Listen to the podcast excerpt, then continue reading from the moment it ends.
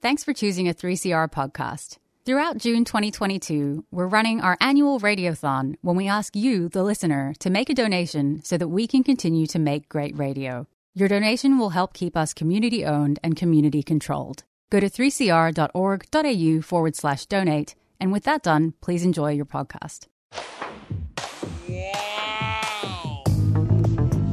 But you also had people that were very fine people. Very fine people on both sides. And the, and the aliens with mind meld and give them the technology. They're bad aliens. So the, Uh, are you surprised the Nazis were influenced by demons? No, if demons are real, I would definitely think they'd be on the side of the Nazis. Yeah. McDonald's is connected to the Clintons.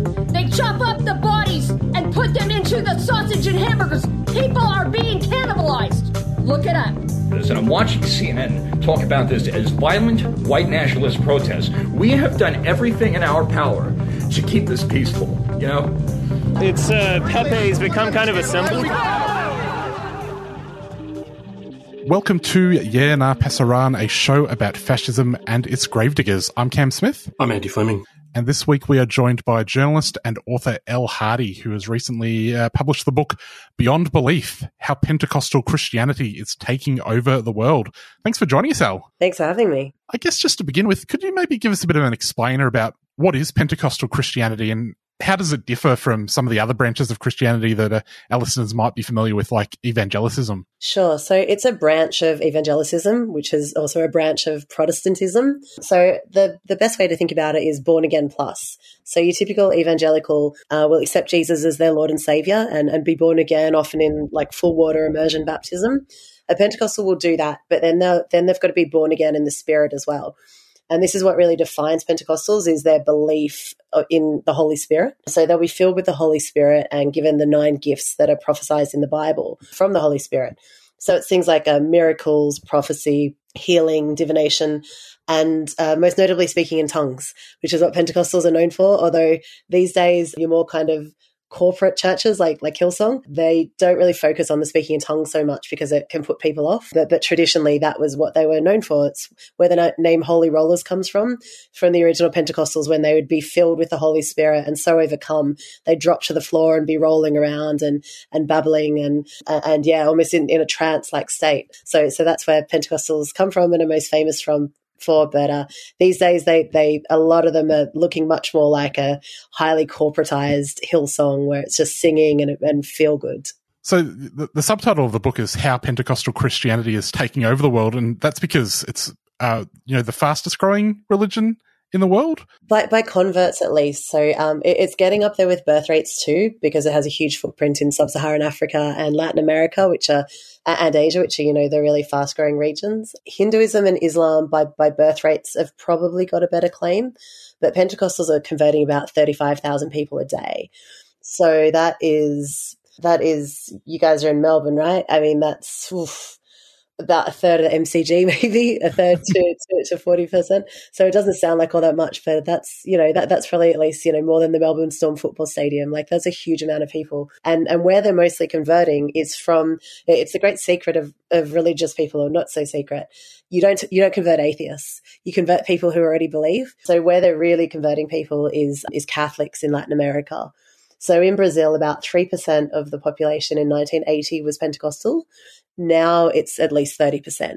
So in 40 years, they've undone 500 years of uh, Catholic hegemony, which is which is pretty crazy. And and Pope John Paul II, even in I think the 80s, sort of saw the beginning of this and called the Pentecostals ravenous wolves because they were stealing their flock. So so yeah, it's really rapidly converting people. Message of health and wealth. It's the faith of the global poor.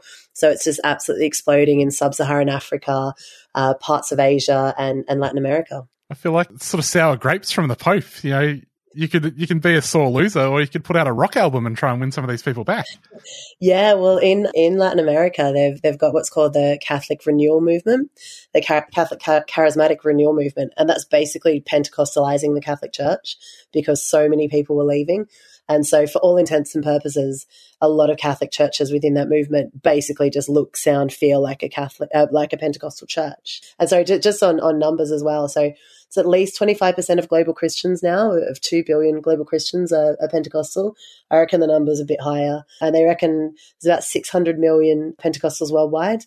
by 2050 there'll be a billion or one in 10 people so uh, as, as much as i'm prone to hyperbole it like it really is a rapidly going movement that i think has, has really gone under the radar in terms of it being a I guess a, a doctrine that's becoming increasingly popular with the global poor and eating away at uh, Catholic populations. When I think about Pentecostalism, and as, as I think you describe in the book, it's not closely associated with a progressive political program. It seems to, and yet it has this kind of appeal. How do you explain that? What does the what does Pentecostalism offer the poor? Yeah, so so the main reasons that people join a Pentecostal church is health and wealth. Um, it's kind of the crude way of explaining, but but basically it's the huge parts of the world. It is the only the only healthcare game in town.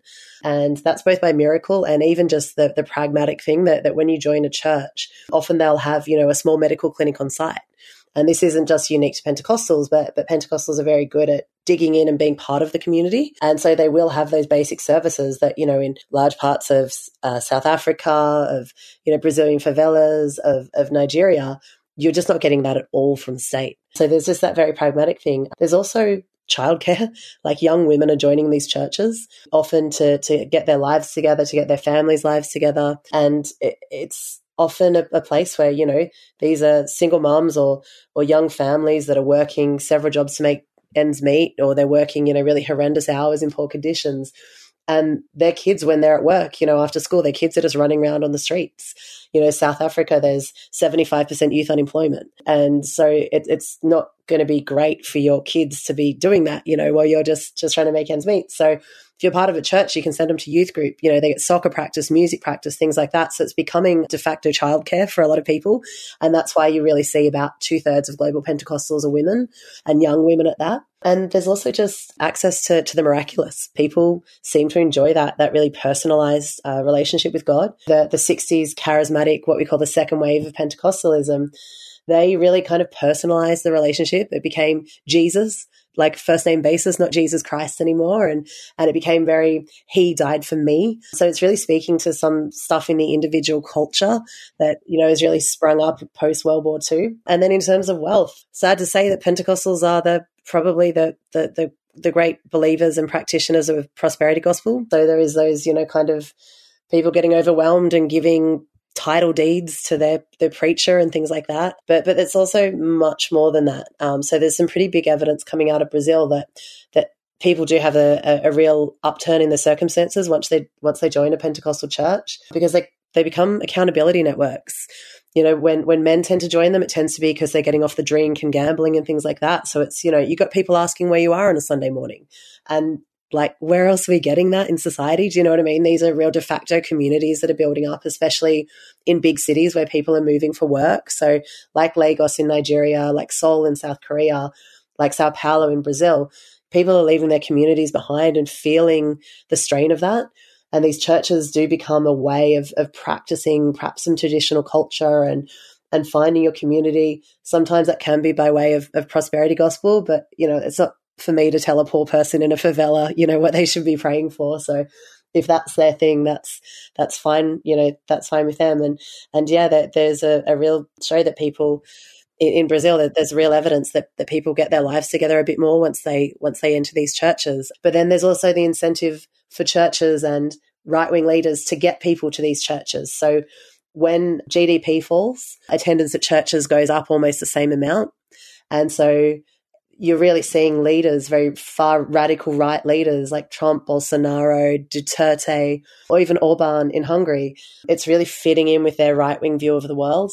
And it's really saying, you know, pick yourself up by the bootstraps, go join your local church, find your community that way. Don't expect the state to give you these things. So we're seeing Pentecostals really become parastate institutions and, you know, helping some people, but obviously ca- causing a, a greater detriment to, to societies as a whole. The other thing I think about in connection to, I guess, Pentecostalism, and I think what you refer to is doing the stuff, is it becomes a whole, I guess, way of life. There's a there's an infrastructure. There's there's church. There's all sorts of other uh, groupings associated with uh, the religion, but also like a lot of razzle dazzle that's quite spectacular. Can you talk a little bit about the, the appeal of Pentecostalism as spectacle? Yeah, so it It's so fascinating. Pentecostalism, uh, well, rock and roll as we know it, you know, like 50s America, that is essentially secular Pentecostalism.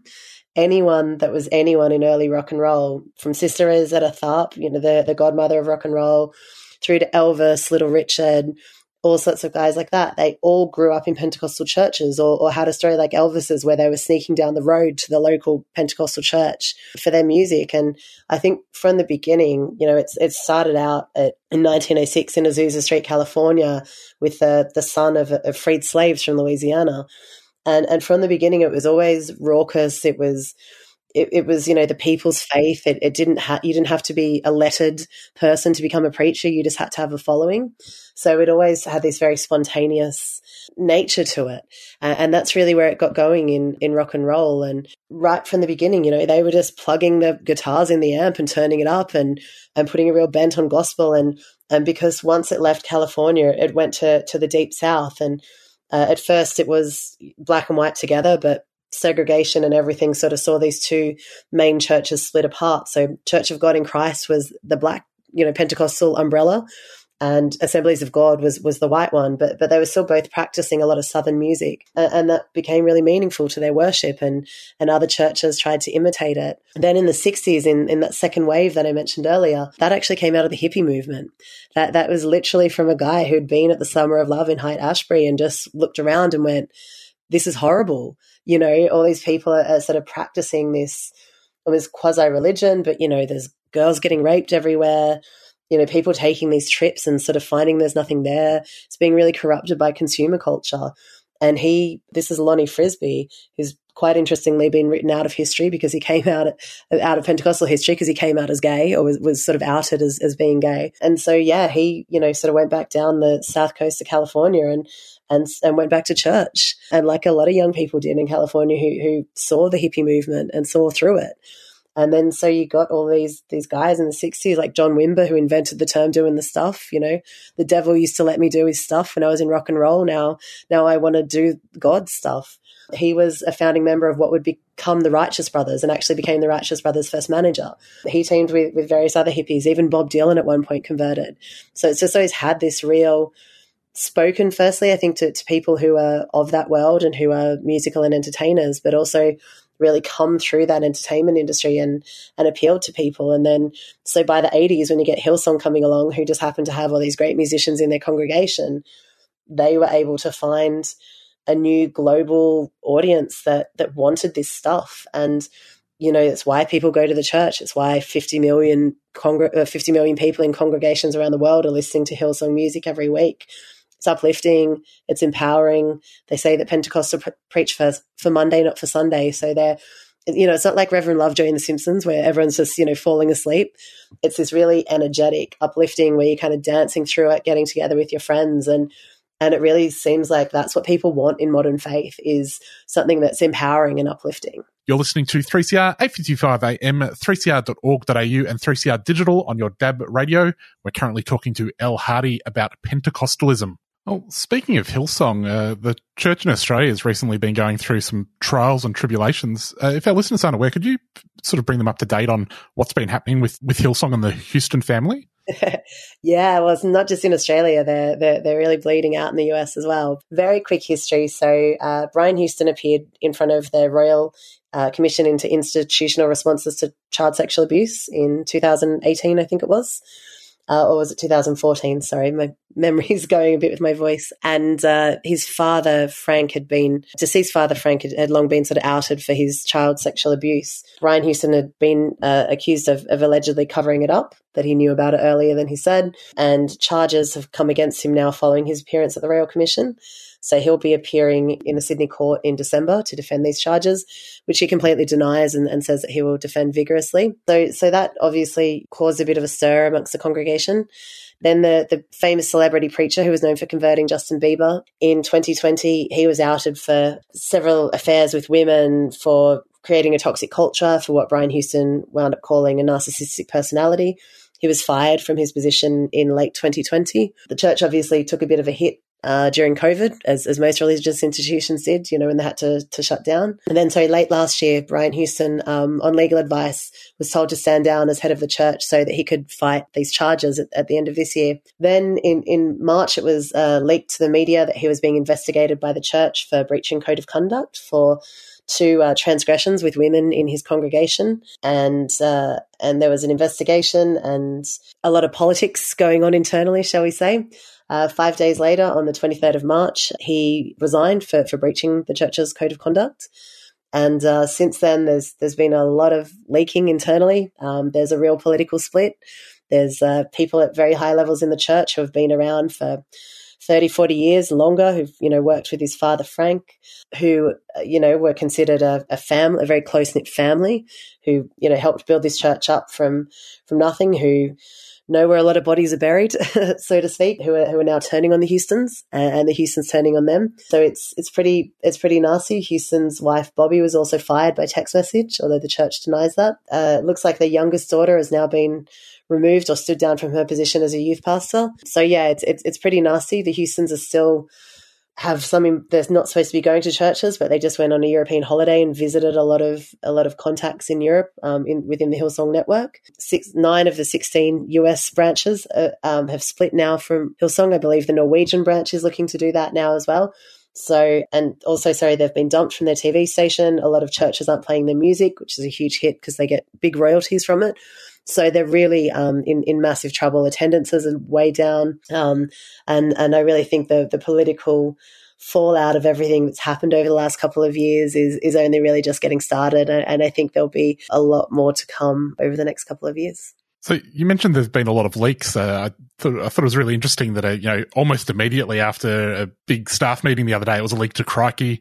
Uh, emails have been leaked to or you reported on leaked emails in the Saturday paper. So there's there's obviously a lot of you know ructions happening at the top end, but do you have a sense of what the response to all of this has been amongst the rank and file? Yeah, so I was out at the Hills uh, campus, which is their headquarters in, in Western Sydney uh, last Sunday night, and it was about a third full. So there's about I don't know, thousand to fifteen hundred people out in the auditorium. To put that in context, there used to be at least two services on a Sunday night where people would sometimes queue for an hour to get in and not always get a seat. So you know we're looking at and the uh, and a similar thing going on in the morning. So so we're looking at at least sixfold, you know, sixfold reduction in in attendances at headquarters. And I know this is being replicated in other churches. So yeah, look, a lot of people have left. I think Hillsong has a convenient cover, you know, that they might be able to say this is because of COVID. But it, it, there's certainly been a lot of people left. There are people saying in the church. I've spoken to some people who are, you know, want to fight for the church that they don't believe it's the Houston's church. They believe it's Hillsong. They believe it's their community church.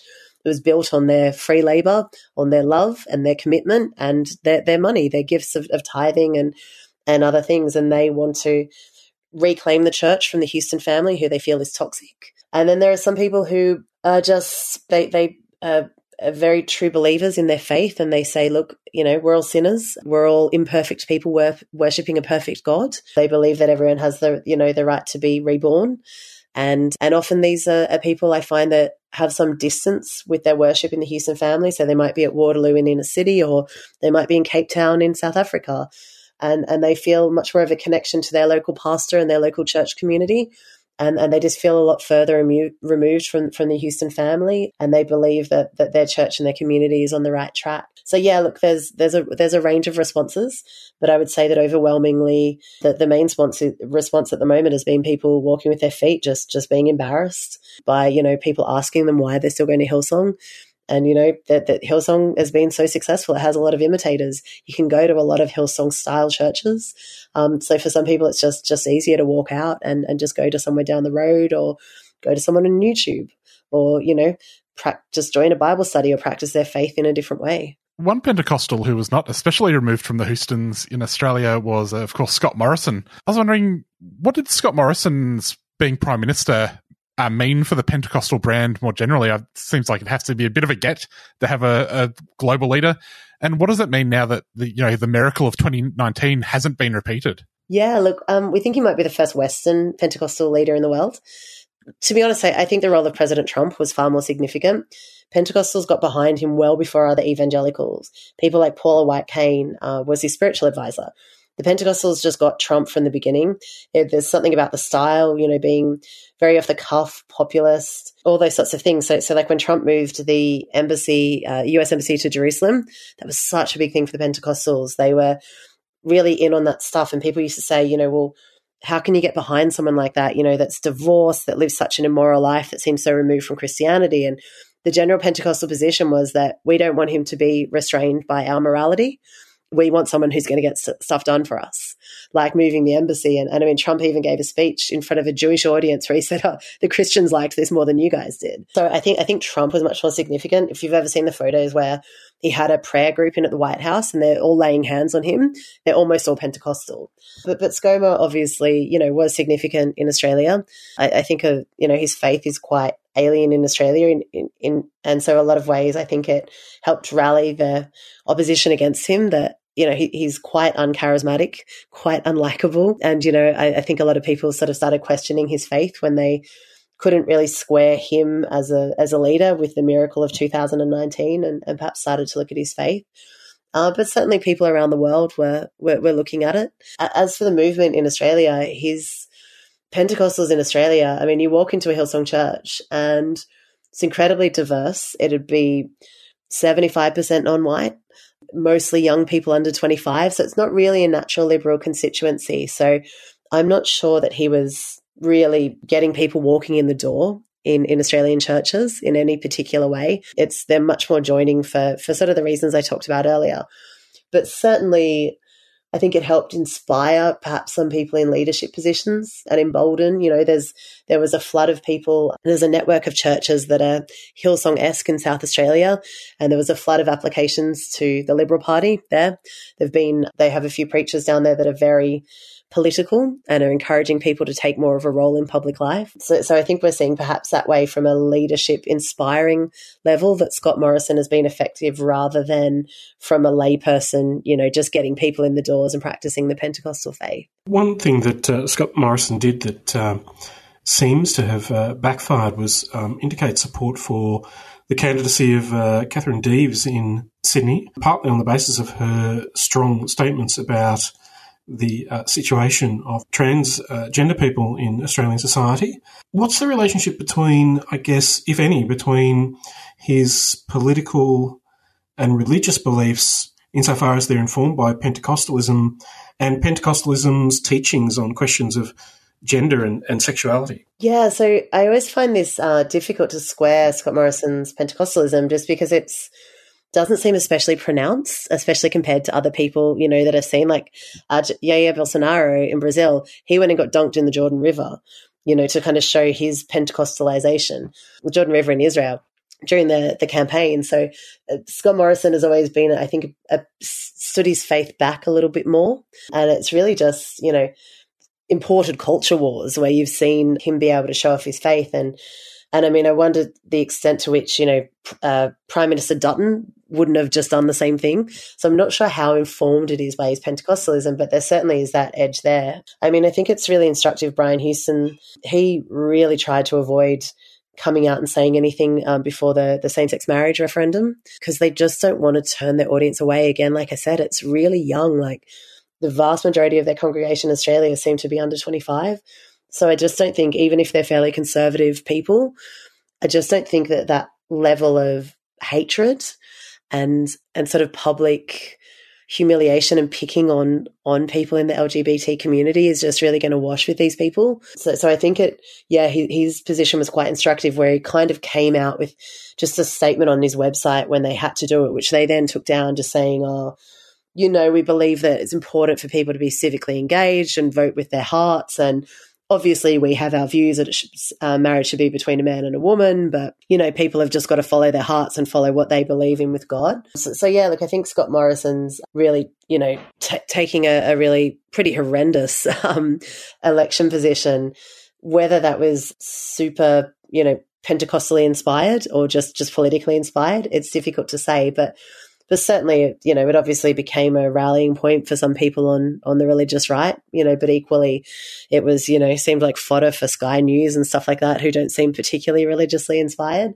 So yeah, look, long answer is I don't know exactly where this is coming from. I did actually speak to Sean Kelly, who's Scott Morrison's biographer, once, you know, saying that he doesn't seem to me to be especially have especially Pentecostal values necessarily um, or, or viewpoint that, that comes across in his politics.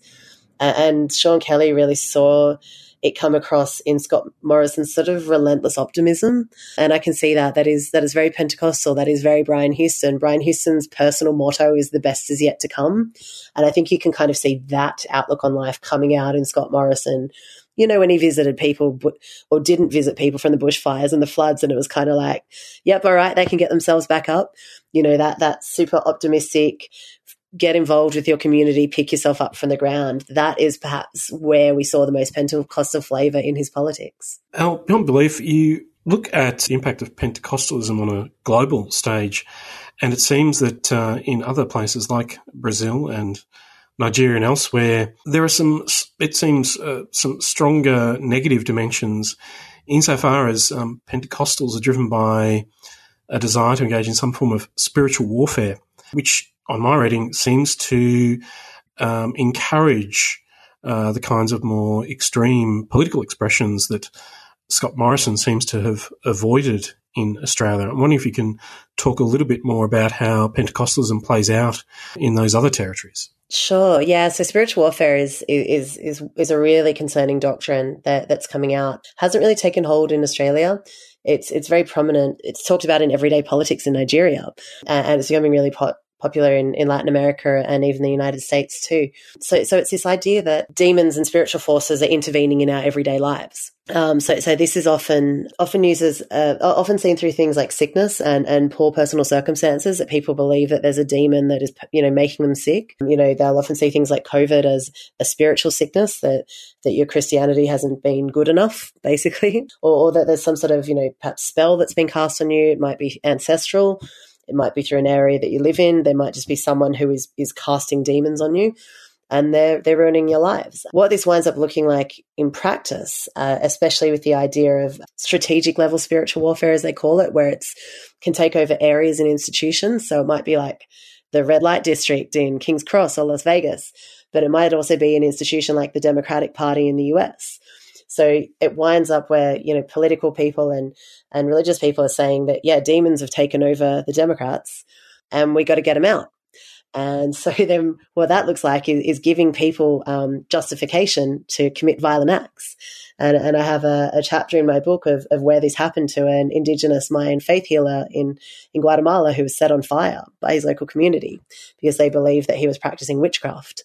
And uh, yeah, more often than not, when people invoke spiritual warfare, it tends to bring on quite a paranoid view of the world, where you start seeing everything that's going wrong around you as, as a result of bad demons and spirits and forces that are at work. And it becomes not just a, a cosmic struggle, it becomes a sort of battle against good and evil. And when you start talking in those terms, they can turn violent very quickly.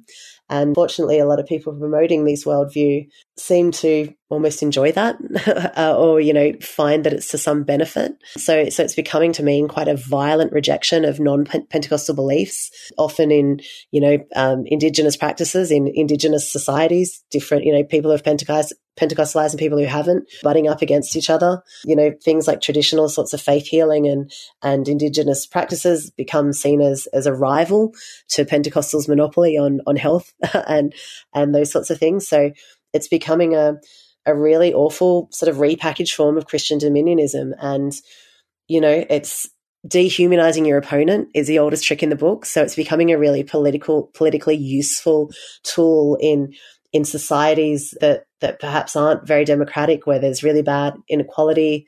There's all sorts of problems in, in terms of obtaining justice and, and basic services. And yeah, we're really seeing it start to spring up in some of the places that can least least afford to to have, you know, new waves of, of violence and, and division within within their countries and communities. In reading the book, there were more than a few occasions where I I read a paragraph and I had to stop and just go back to the start of it and be like, what did I just read? Uh, one of those was uh, when you're talking about uh, Pentecost- Pentecostalism in South Africa, and you describe a series of scandals, which included congregations being sprayed with insect killer, fed live snakes, and encouraged to masturbate en masse until they reached orgasm. Could you? what was going on there? Sure. So um, Pentecostalism is really big in South Africa, particularly among millennials. And what's really interesting, sort of going back to the political dimension, this is the generation that was let down by 94. You know, they were promised post apartheid, they were promised a lot. And, and, it's mostly within black communities in South Africa that, that it's popular and has been since Pentecostalism kicked off, really and so it's becoming um, one uh, one of the prominent um, preachers there called a Church of Church of the Absurd, I think. Sorry, um, Church of Horror, and it's basically they're being deliberately outrageous because so many people are joining this church as a big you know as a, as a straight middle finger to the state that has failed them. So yeah, there's a um, Lesego Daniel turns petrol into pineapple. So people are, you know, taking shots of petrol at um, a church as like a Eucharist.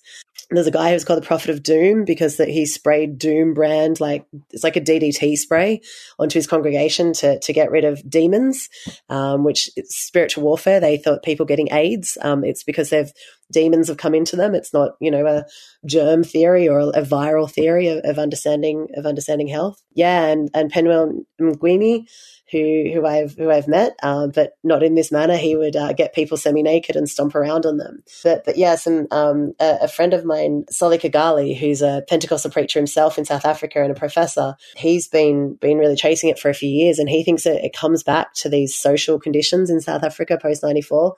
That, that, they're doing this to sort of really create their own faith and create their own communities and create their own parasite institutions and you know just say everything that you told us about democracy and all of this has failed us. Everything, you know, from neoliberal economic reforms to to just the, the basics of of coming into the international community, everything still sucks. So we're just going to go out and do our own thing and and maybe have a bit of fun and and maybe just just operate within the one thing that the only thing left that people actually believe in, which is God. So, so yeah, I think it's such a, a, fascinating phenomenon. And yeah, it's, it's, you know, more and more people are joining these churches. And you can also see that I, I went to Bushiri, uh, Major One Shepherd Bushiri, who has since fled to Malawi, where he's originally from with billions of dollars, allegedly on the Malawian president's plane, allegedly. I went to one of his open air church services and it wound up being, you know, they go for eight to 12 hours on a Sunday. And you wind up realizing that this is church was the only place that people could go, black people could go in apartheid en masse to um, to get together. They weren't allowed any other sort of mass comings together because it could, you know, turn into a protest. And they vastly outnumbered, you know, the the apartheid state. And you could see just at this thing how much of a celebration it was of, of traditional African cultures. And so that's why the church just has such this stronghold where, you know, states have come and gone, presidents, politicians, promises. They've seen the lot, but the church is the only thing left that they actually believe in. You, you also look at uh, Korea in the book. Uh, South Korea is now the megachurch capital of the world. What's the relationship between uh, the South Korean state and these churches, especially since you know the South Korean uh, government has you know in recent years had sort of controversies involving uh, the president and uh, their relationship with religion? Sure. So um, South Korea, Pentecostal faith is uh, is a very right wing phenomenon. So Pyongyang was called Jerusalem of the East. They had a huge Pentecostal revival in 1907, and uh, when the, the communists came in and and it and it seemed you know pretty obvious that the country was going to be split in two. There was a huge Christian population there, the, the largest, I think, in, in Asia potentially and most of them fled over the border into South Korea. So that historically they've been incredibly anti-communist, so, sort of akin to um, Cubans in Miami. You know, the ones who got out um, and saw, you know, their their homeland change, uh, really, really hate the communists. So, so there's always been a very right wing Christian bloc in South Korea, and it was also seen as as the faith of the liberators. So, you know, historically, South Koreans have you know have have a real hatred for Japanese and Chinese because they were colonial powers whereas the Americans help, came in and, and helped to, to, save them, as they see it after World War II. So it's often been a real faith of aspirational middle classes. A, a lot of South Koreans um, might even go to church services in English to keep up their English and to show kind of how Americanized they are. So it has a, and so President Ria, Ri, sorry, who I think was the first president of South Korea, who was, you know, right wing dictator, he was involved with the Pentecostals. So they've always had a certainly played a, a, very political role, and and they still do to this day. They you know there are some leaders who who hold right wing rallies either out the front of the Blue House, which is the the presidential palace, or the U.S. embassy every week, rallying the religious right, and they wave American and Israeli flags. So so yeah, it's, it's a really prominent movement there. But there's also more lay people involved. Again, you know, fairly young congregations, upwardly mobile, middle class and and one of the the fast growing groups within the, the, Pentecostal churches in in South Korea are North Korean refugees, and they basically are, are, coming through the Underground Railroad, which is mostly run by Christians. So they either tend to convert because sometimes they're hiding out for a couple of years and only given a Bible, and you may as well read the thing. Or sometimes they're forced to convert because, you know, Christians are kind of putting their lives on the line. They say, well, if you're not going to accept Jesus as your Lord and Savior, I don't know if we can help you. And then sometimes they just kind of have an experience. It's, it's, it's a literal born again moment for, for many people as they, you know, go from one world to another. But the other thing that happens is that when they get to Seoul, I mean, it's such a technologically advanced city. It's such a hardworking city people get there and they feel terribly alienated. You know, they've come from another world. They they speak almost like a Shakespearean dialect of, of Korean, you know, would almost be the equivalent sometimes. They, you know, don't have the literacy, they don't have the the degrees, they can only get fairly menial jobs in coffee shops. Even then, you know, a girl I interviewed, she's like, I didn't know what a latte was. And they're often very poorly treated by South Koreans who think that affirmative action programs are giving them unfairly a leg up when they've, you know, studied really hard and worked long hours and all those kind of cliches that you hear against affirmative action programs. So so they, they get to this this huge city and they feel alienated and sad and an incredible amount of North Korean defectors want to go home. And then the South Korean state won't let them. So if they turn up to churches, however, they're seen as almost totems that the church is doing something right. So these mega churches offer incentives, and and there are a lot of um, North Korean refugees who'll go around to the different churches on Sundays. It's called showing your face. They'll get a stipend because they're considered a blessing, but they kind of have to turn up to like fundraisers and and you know a lot of fundraisers with American Korean churches and things like that.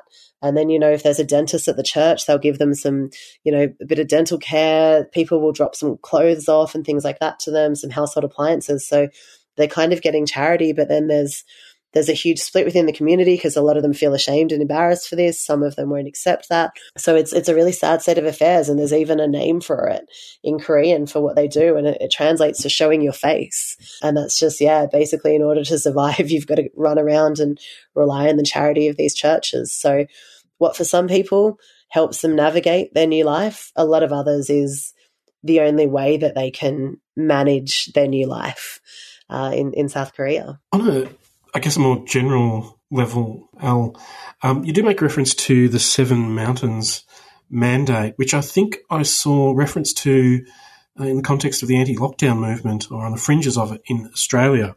It seems to inform some of those engaged in US politics and also outside of it. I was wondering if you could just uh, let listeners know what the Seven Mountain Mandate is and, and what its, I guess, relationship to Pentecostalism is as well. Sure. So it's it's quite similar to what I was talking about earlier with spiritual warfare. It's just very Americanized, very radical right America that knows it's lost the the democratic war, war and the the demographic war, I suppose, in the nation. That um, you know, now it's it says that that basically there are seven spheres of influence in in society or seven mountains, and that Christians need to conquer these seven mountains so that Christ can return to earth. So the mountains are things like government, military, family, business, entertainment, media, and and the big one, which is education. So you're seeing a lot of a lot of guys, you know, storming into school boards with guns and burning copies of Harry Potter and things like that that are inspired by 7M, um, as it's often called. And you actually saw quite a lot of guys who stormed the Capitol on um, January 6th. Um, that they were inspired by this as well. Um, so, so a lot of these guys who stormed the Capitol on January 6th were directly inspired by preachers preaching Seven Mountains. We've heard guys such as Charlie Kirk, who's a, a young Republican figurehead. He's got some, one of those campus groups. Um, he's quite well known in the media and did a bit of stuff with Trump. He was talking about conquering these and he's not really religious, right? So it's really pop, propping up the, that radical MAGA right in the US and basically saying it's basically repackaged Christian dominionism, saying that America is a Christian nation and we've got to take it back for God. And what it's really doing, I think, is speaking to the moment in America where people are isolated, lonely, getting their, you know, some of their politics and faith by going down rabbit holes online. You know, we know that that a lot of the algorithms in social media and stuff like that are really incentivized to push people towards radical, fringe, right wing ideas. And it's sort of, yeah, they're, they're getting a lot of these through these kind of YouTube and Facebook rabbit holes. And it's really encouraging them just as individuals to go out there and do whatever you can. So the famous book that really promoted this that came out in 2013 called Invading Babylon, the Seven Mountain Mandate has all these things like poverty, you know, it has quotes like poverty is demonic and there's no such thing as secular employment for the believer. So it's really just riling people up and just going, just get the hell out there and do whatever you can. Take your guns, take back your country, take over your local school board, take over your local council. Um, so, so it's often really getting people to operate at their local level, and, and that's when you tend to see them, um, yeah, having success. And and certainly that that the left side of politics, I think, is everyone wants to be Obama and give the big speech and be the big national guy, whereas the radical right's really making quite important inroads at local levels just by you know virtue of being the only guys there or being the only guys willing to storm the room with their guns, you know. Um, and so yeah, it's having a real effect. I don't think it's so big in Australia. I just don't think there's the the cultural and structural incentives here to to you know rile up a base with compulsory voting and and I just don't think that kind of Christian nationalism really washes in Australia. But I mean that said, um, the Gold Coast mayor, their new advisor uh, has recently been found out to be an adherent uh, to Seven Mountains mandate and, and putting some pretty wild ideas out there. So I certainly think that some of the more politically minded Pentecostal preachers or or perhaps social media figures in Australia will latch onto it just by virtue of, you know, we get so much of our culture from America here. And, um, and if, you know, if, if you're going to get, if you're seeing the likes growing and, and, and the fundraising and people buying your book or coming to your seminar or whatever, it's going to encourage you to preach it more. So, so I think if it, if there does turn out to be some sort of a market for it here in Australia, um, we certainly might see more of it, though I think it's a fairly fringe idea still. Well, if the bikini meter maids in, on the Gold Coast start speaking in tongues, we'll know who to blame. exactly, exactly. Well, Elle, that's all we've got time for. Thanks so much for joining us. Uh, if people want to follow you, you are on Twitter at Elle Hardy, nice and easy. And the book is Beyond Belief and is available in all good bookstores. Thanks for joining us. Thanks for having me. Well, Andy, that's the show. We will catch you next week. See you later. See you then.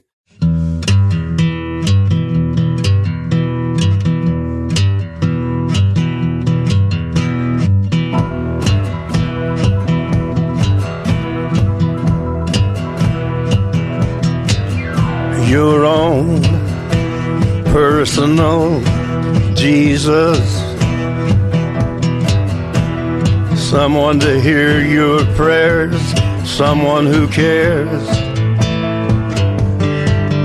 Your own personal Jesus. Someone to hear your prayers, someone who's there.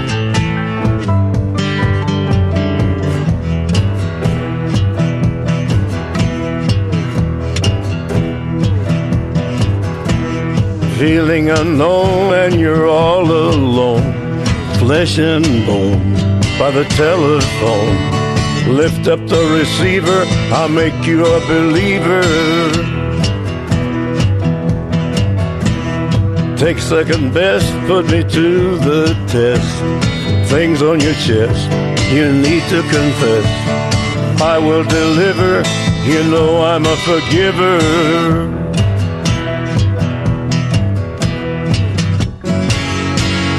Reach out and touch faith.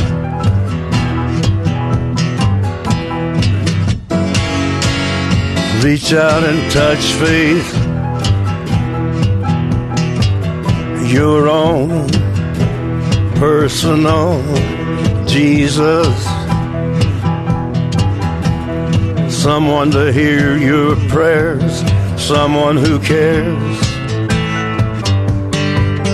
Your own personal Jesus.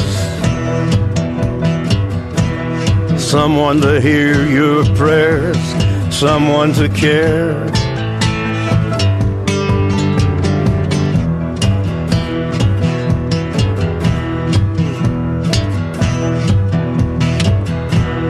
feeling unknown and you're all alone. Flesh and bone by the telephone. Lift up the receiver, I'll make you a believer. I will deliver, you know I'm a forgiver.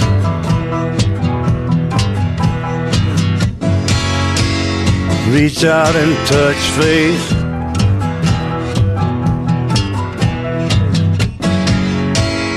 Reach out and touch faith.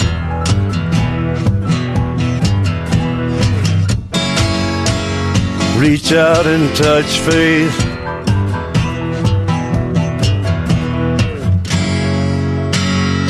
Reach out and touch faith.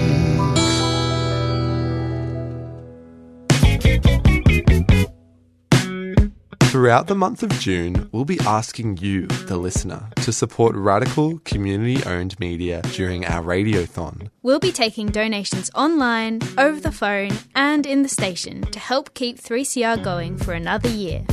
Independent community media is vital, and we need your support to keep community strong. The 3CR Radiothon kicks off in June. To donate, go to 3cr.org.au, call the station on 03 9419 8377, Or drop in at 21 Smith Street, Fitzroy during business hours. 3CR. Keep community strong.